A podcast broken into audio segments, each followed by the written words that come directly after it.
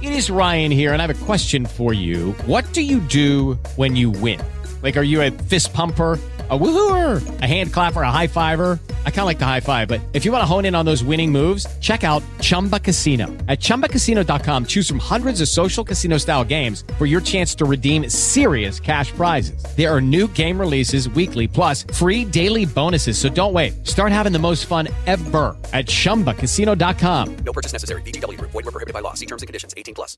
Hello, everybody. This is Marshall Poe. I'm the editor of the New Books Network, and I'd like to tell you that we have a new and improved website. It has two new features that we think you'll love. One of them is a vastly improved search engine so that when you type in keywords, you'll get a bunch of episodes really quick. The other is the ability to create a listener account. And in that listener account, you can save episodes for later listening. So you can create a kind of listening list. We think these features are neat and we think you'll enjoy them. Please visit the site today. Hello, everybody. This is Marshall Poe. I'm the editor in chief of the New Books Network, and I'd like to tell you about a terrific podcast called Time to Eat the Dogs. It's hosted by Michael Robinson, a historian, and it's about exploration. Now, if you're clever, and I know you are because you listen to the New Books Network, you can probably figure out why a podcast about exploration would be called Time to Eat the Dogs. Well, Michael has interviewed many scholars and historians and researchers, and he even interviewed an astronaut about their books about exploration. You can find Time to Eat the Dogs at timetoeatthedogs.com. What else? You can also find it on iTunes. As I say, we really love this podcast at the New Books Network, and we love it so much that we're going to republish some of Michael's excellent interviews. And if I would just stop talking, which I'm going to do presently, you'll be able to hear one of those interviews. So I'm going to stop talking. Historians love to argue about the drivers of history. Who are the agents of change? Is it kings and queens, or institutions, or explorers sailing oceans? Or perhaps is it the oceans themselves?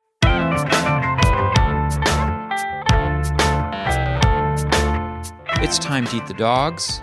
I'm Michael Robinson. Today, Helen Rozwadowski talks about the history of the oceans and how these oceans have shaped human history in really profound ways. Rozwadowski is a professor of history at the University of Connecticut, Avery Point.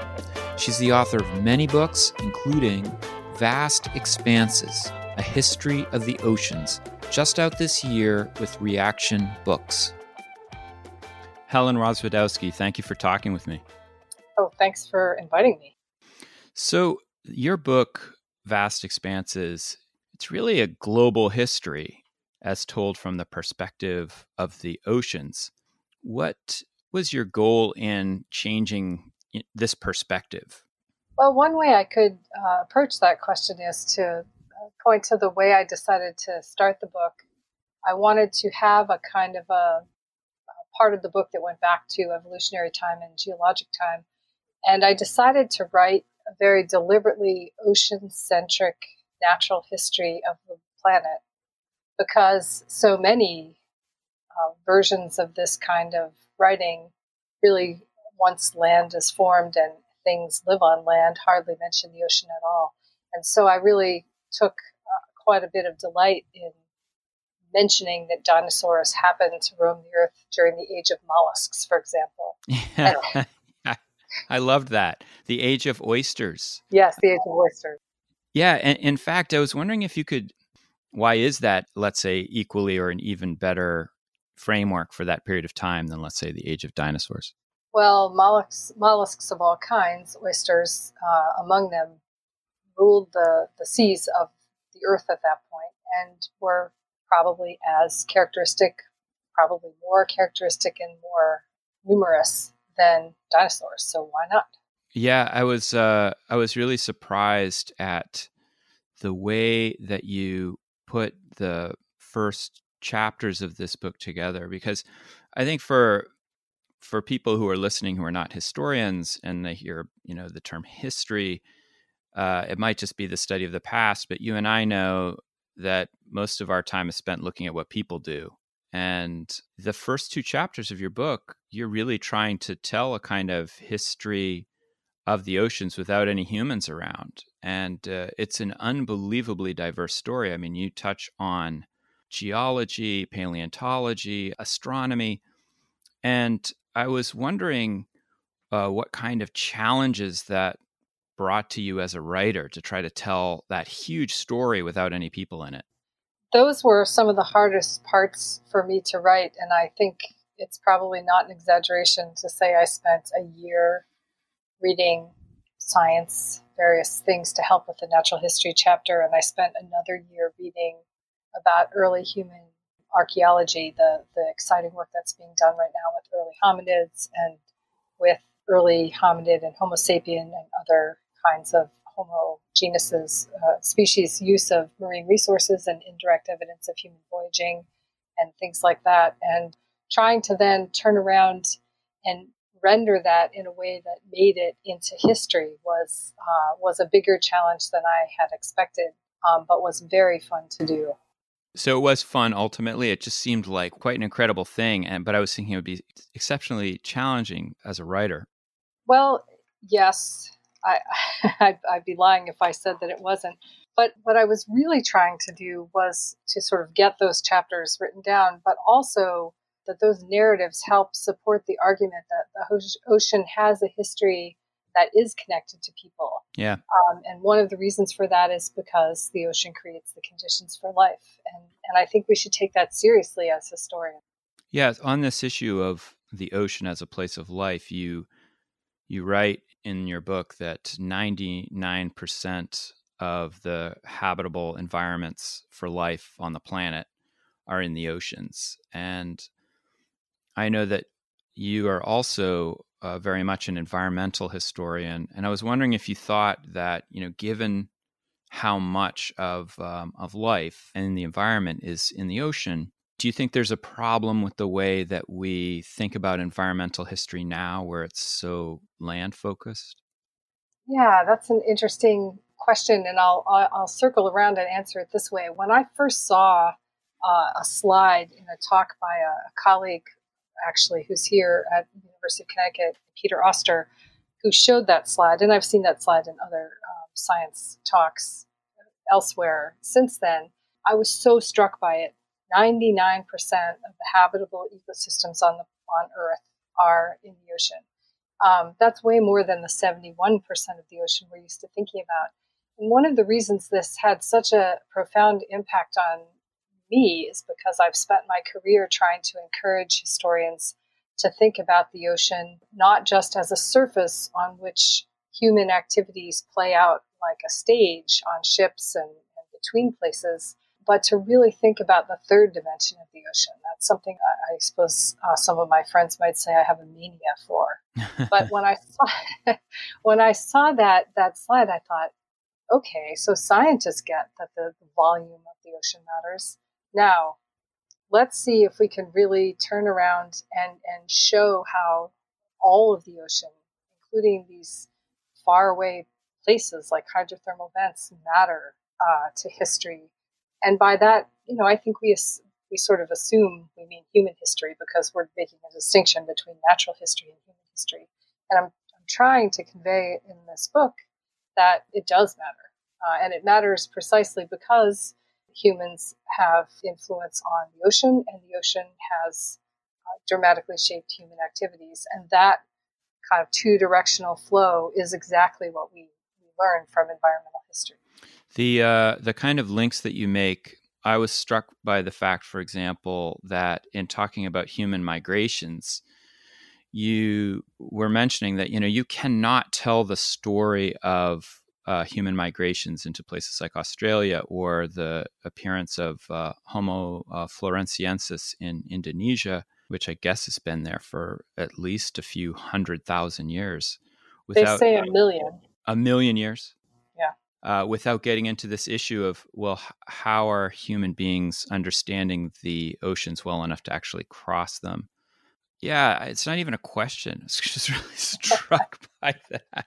Well, I was going to say one of the things I've learned in in the research I did for this book, and of course, some of this research is based on scientific literature, and some of it is more kind of primary source research, like historians usually do. But what I learned from the anthropologists and the archaeologists is, is kind of a, a twofold thing. I mean, one thing I learned is that the recent research is showing amazing and very interesting things about how long ago people and hominids before Homo sapiens have been voyaging, which we know from this kind of indirect evidence, and using marine resources uh, in many different ways. But one of the other things that was super interesting to me was to look back into the archaeological literature of up to a few decades ago and realize what a profoundly terrestrial bias archaeology had, just hmm. assuming that people wouldn't see food and could didn't have the capacity to to uh, manage voyaging. And it's not like some of this evidence wasn't known before; it was just kind of inconceivable in, in that world. And with the the kind of greater awareness, as as I understand it, of um, where sea levels were in the past, and the dawning realization that that means that people who lived close to the sea would have left their evidence behind in places that are now submerged. It is, it is really reframing the kinds of questions that uh, it seems to me that archaeologists and anthropologists are, are asking about people from long ago. I was also really struck by the way that your approach to the ocean ends up changing things that we associate with the ocean, but maybe in different ways. Like I was thinking, for example, you talk about the sublimity of the ocean. You know, it's a sub- sublime place. It's both beautiful and terrible. Those are things that people have talked about relative to the ocean since the late 1700s, but usually it gets associated with things like storms, shipwrecks, and you are turning uh, the attention of the reader towards the underwater world, these massive mountains that exist underwater, or the trenches uh, that go down deeper than any terrestrial trench, or these creatures like the megalodon, if I'm saying that right, the right way, these 60 foot long sharks that used to live there. I, I'm just wondering, in the process of writing this, did did any of this surprise you or stand out to you? Well, I guess one way to answer that is to say that I think, in some ways, the fact that we are, many of us, are struck by these extremes in the ocean. The fact that the ocean has the tallest mountains, the longest feature on the Earth, which is the, the series of mid ocean ridges, uh, waterfalls, uh, the biggest creatures that have ever lived, the oldest creatures that have ever lived, and so on and so on. The fact that we're struck by those things is probably conditioned by the fact that we live in a culture that has been affected by those ideas of sublimity and romanticism and things like that. And it is true that the ocean is kind of a repository for reflections along those lines. So, yes, in some cases I was surprised, and in other cases I wasn't. But I was led to the, the kind of dawning realization that really what we see when we look at the ocean is really a reflection back of what we bring to it and hmm. what we, we already think, yeah. because the ocean in most cases is opaque. And so, you know, when we see sublimity and when we see romanticism in the ocean, that's largely because we bring it there. And so then it prompts me to suggest we need to put on our historian hats and ask, well, who are the actors having these thoughts and where did these thoughts come from and what are the pieces of documentary and, and artistic and literary evidence that help us uh, uh, see why people understood the ocean in this particular way at this particular time. Mm. You were writing uh, in one of the later chapters about the 19th century as a time when mariners and scientists are beginning to discover the ocean as a three dimensional place. And I was wondering if you could talk about what's driving that. Well, I think, though I can't claim to be uh, an expert in the kind of 15th, 16th century, one of the things that seems to me um, that is happening is that new uh, interest in various kinds of oceanic resources, especially whales and seals in northern ocean, north North Atlantic, uh, is is causing people to be aware of uh, animals that go underwater but have to come to the surface and breathe, uh, parts of the ocean that maybe they haven't uh, visited before in such great numbers, and especially reporting back that information to learned people who start writing about these things. The Swiss naturalist Conrad Gessner creating his his um, compendium of animals, both uh, real and imaginary is, is, are the categories we would use today. But uh, he has these drawings of what don't look much like whales, but are obviously intended to be whales and seals, and he has them kind of right next to these sea monsters and mer people. And so there's a lot of interest in what is hidden under the waves, and, and that at a certain point in time, kind of coming off of the so-called age of geographic discovery and uh, heading into a period of intensified European uh, commodification of nature. Uh, that was happening with regard to ocean resources. Did um, the way that these scientists looked at the ocean in the 19th century were they trying to understand it in the same sort of way as you know we sometimes associate with let's say humboldt or other people who are trying to create this holistic vision of of the world um, and just applying that to the ocean? Or was it much more piecemeal? Was it a question of well we need to know how deep to put the telegraph cable and we yeah. need to know where the seals are that sort of thing? I think by the 19th century it was much more piecemeal and one of the reasons i think that is because um, simply rather than one person doing it it was being done by different groups of people so naturalists dredgers interested in the question of what lived um, beneath the ocean, and you had hydrographers wondering how deep the ocean was and how long a cable would have to be to, to stretch all the way across the ocean. So I, I think it's pretty much more piecemeal in the 19th century than it was earlier.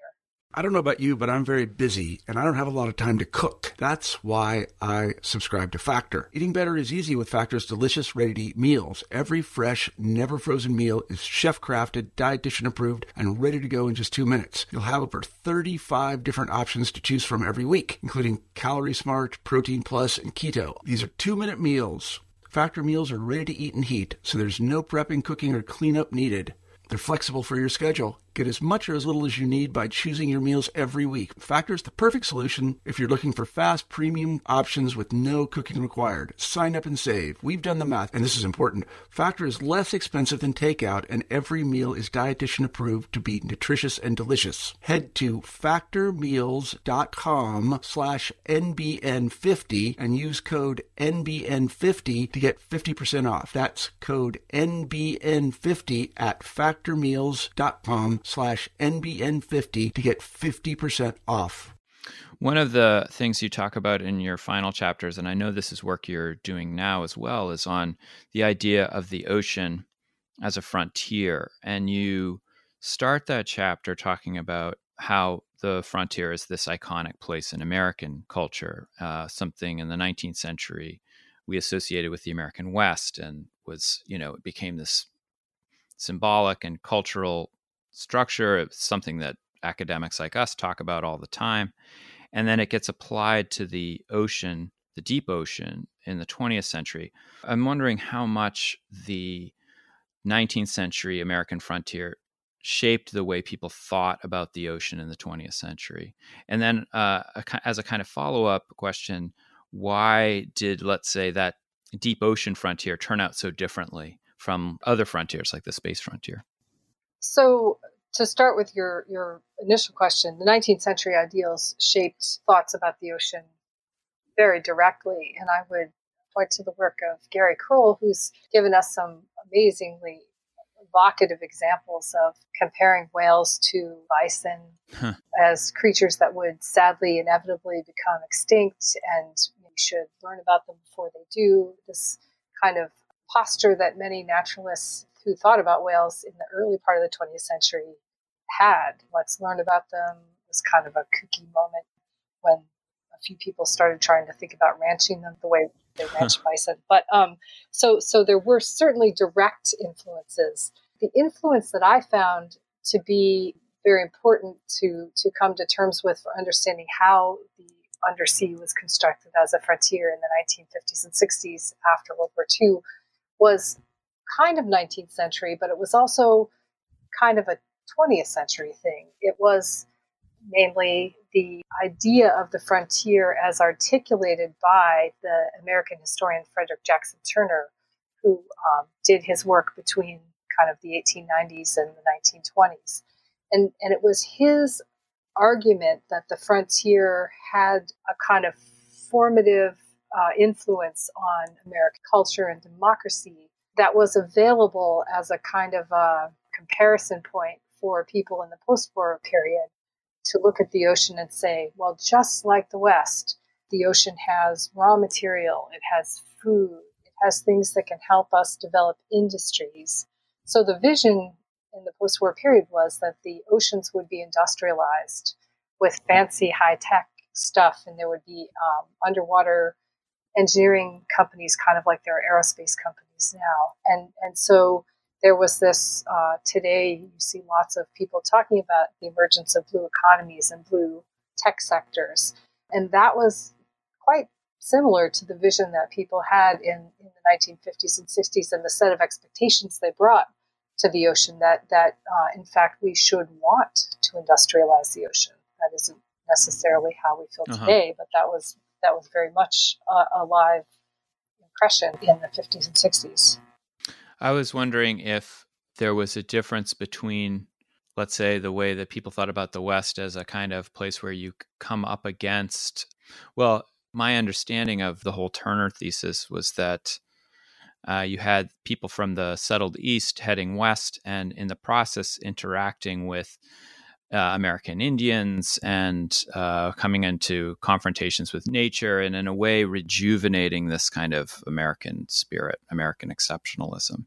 Does that still exist in that way? I mean, if you're building, let's say, you know, ways of resource extracting the oceans and high tech habitats and that sort of thing, it sounds very different. It the visions of it that I see in the the sources that I looked at don't so much focus on the transformation to the humans or the human society. Uh, it's more of going to be an engine for economic development, uh, expansion for space for living for people in general, you know, solution to world hunger because, of course, you can feed plankton. Always imagined feeding plankton to the poor people and keeping the other food for the rich people, but you know, so these these visions were certainly not egalitarian. But uh, I would say some of the people who who um, really embraced these visions were internationalists, uh, and so they were envisioning mm-hmm. a time when uh, nationalism would fall away and there would be one world government, and that was considered a good thing. People like Arthur C. Clarke, uh, who was also the space futurist. Um, and then other people were mm-hmm. really more in it for um, developing the economy of Hawaii or developing the economy of San Diego. These places where they thought that these these blue economies would take off. Simultaneously with the idea of the ocean as a frontier, you also talk about how it's becoming a place of popular culture. That beaches that um, I guess in the 1700s and maybe even the 1800s were kind of reviled are now a place where you want to go and spend your vacations. Uh, people are watching television shows about Jacques Cousteau and following the newest kind of sea habitats uh, with a lot of interest. Do you think that grows out of the frontier thing, or is that kind of? Um, I guess I guess the question is, why do you think all of the popular culture stuff is happening at the same time that people are talking about this as a austere and extreme um, space as well?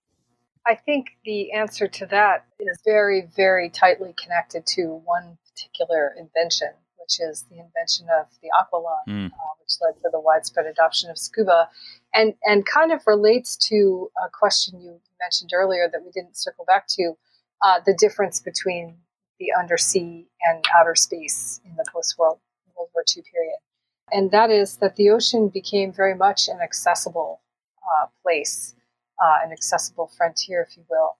That was often in the in the kind of minds of these ocean enthusiasts uh, articulated in comparison to space. Well, only a few people can go to space. Well, space doesn't actually have all these uh, amazing amounts of natural resources that we can exploit. You know, there's uh, there, there's a sense that the ocean is more reachable and more potentially going to deliver what what people need uh, in the world right now. One of the things that I feel strongly about when you look at things like polar exploration and space exploration is you really begin to see how important rocky structures are to human human exploration. you know, it's it's rare that you have, let's say, a voyage uh, just out to various points in space. They do happen. You do, you know, we are going to post the uh, the Webb telescope at one of the Lagrange points in space, but for the most part, we get really excited about planets and planting flags, you know, in rocky surfaces. And I know you have you and I have talked about this that there's a kind of bias towards um, terrestrial spaces. Well, you've just written an entire book about kind of reconfiguring global history from the perspective of a non-terrestrial space. What do you think the biggest biases biases are in, as you look across this this you know huge expanse of time, um, in which we kind of get it wrong, in which we're looking at things from a too terrestrial a point of view? Wow, that is a tough question. One of the things I could point to is that when I was in graduate school, and, and I suppose you too, uh, there was a point at which I felt like every single book uh, on anybody's reading list was something, something, something in Empire. Yeah. And none of those books had anything to do with the ocean. I now have a frame of reference that would argue against that pretty strenuously that, that the oceans were very, very tied to empire. And knowledge of the oceans and ambition to operate in the oceans uh, had being able to create usable representations of ocean space. All of those things were very tied uh, to, to empire and to science. And, and that's a different perspective on that kind of period of history than certainly I received as a graduate student. Yeah.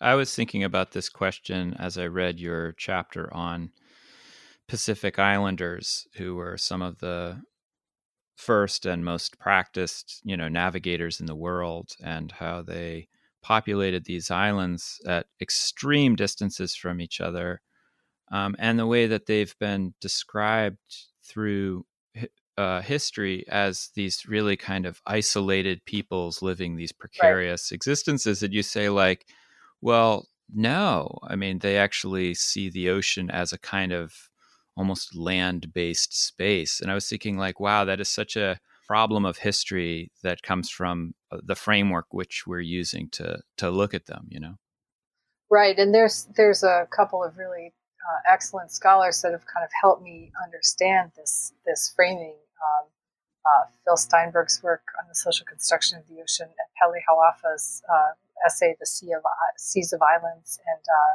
Joyce Chaplin's work on on the Pacific. But it really putting those things together and thinking from an ocean perspective, you see that uh, the the Europeans saw and experienced the ocean very differently from the way Pacific Islanders did to the point where it, you know it, it was experienced almost as if it was a different place. That's pretty striking.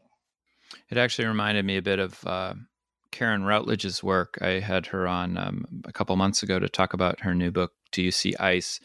in which she talks about uh, whalers and explores coming into contact with the Inuit in Cumberland Sound and how they're their view of these environments is so so different but also because of the way they move through them their their idea of of home is quite different as well and and isolation too. Um, i wanted to ask you i know that you live in new london and that you are a sailor and that you've done in your own life you've done a semester at sea as a college student and and that you've worked at mystic seaport. In other words the sea is not just a, a subject for you it's also a part of your life was there are there any ways in which that experience um, on the ocean has shaped your work or or the reverse is there are there ways in which your your work has shaped the way you see the the ocean Hmm, that's super interesting. Well, I definitely think about the undersea more often than I ever did when I was a sailor.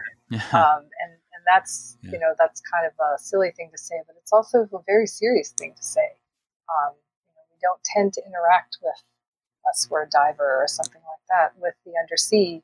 And so many of us experience the ocean on kayaks and on beaches and ferries and um, swimming and things like that. And the kind of profundity of that third dimension of the ocean is, is not apparent, um, but it is very apparent to me now. I, you know, I guess the, the former part of the question, I would say I have, you know, I kind of consider myself a permanent slightly shy of an able-bodied seaman, like somebody who barely is competent on a boat, even no matter how many times I go on boats, because I forget every time in the middle. And it just keeps me aware of how much knowledge that people who are who work on and in and with the ocean have.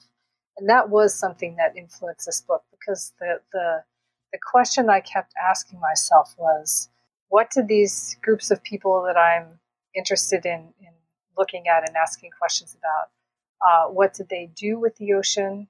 But then, how did they do it? Which makes you sort of step back and say, how did they create knowledge about the ocean? And then, how did they use that ocean? And then you can step back one step forward and say, well, how did they come up with the ambition to ask those questions? What, where did their desire, how did their desires make them seek the knowledge that helped them to use the ocean? Yeah. Having a certain amount of um, awe for people I know who are actually super competent on boats made me very aware of how much knowledge is, is embedded in operating near and around the ocean. Yeah. Helen Rozwadowski, thank you for talking with me. Well, thank you for having me. That's it for today. The music was composed by Zabrat. Make sure you check out the Time to Eat the Dog's website for podcast links and other exploration related stuff. And if you get the chance, please take a minute to rate and review the show wherever you get your podcasts. It really helps make the show visible to new listeners. And if you want to recommend a guest or make a comment, feel free to contact me at time to eat the dogs, that's one word, lowercase, at gmail.com. See you next week.